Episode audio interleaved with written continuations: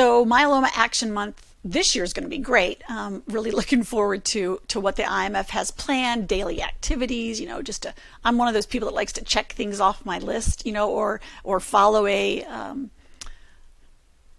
a plan.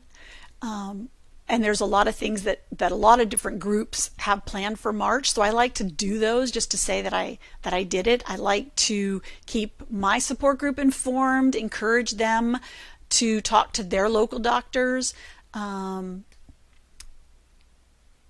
I'm sure that most of their their doctors do know um, about myeloma because they're you know they have them as a patient but i think that's one of the the biggest things for myeloma action month is informing the public and informing healthcare providers about myeloma so that it doesn't go misdiagnosed um, or undiagnosed for you know for too long.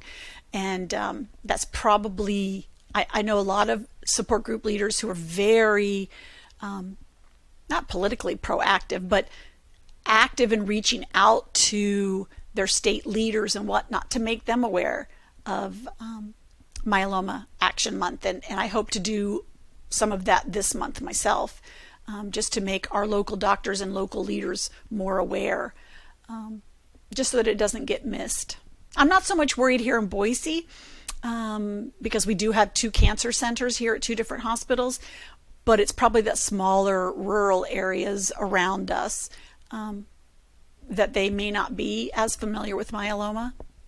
I'd like our TV stations to be more involved. I don't know that th- that'll happen, but you know, just about getting the information out that you know this is myeloma action month and um, what myeloma is. So I hope I can reach one of the TV stations to, to help us with that this year.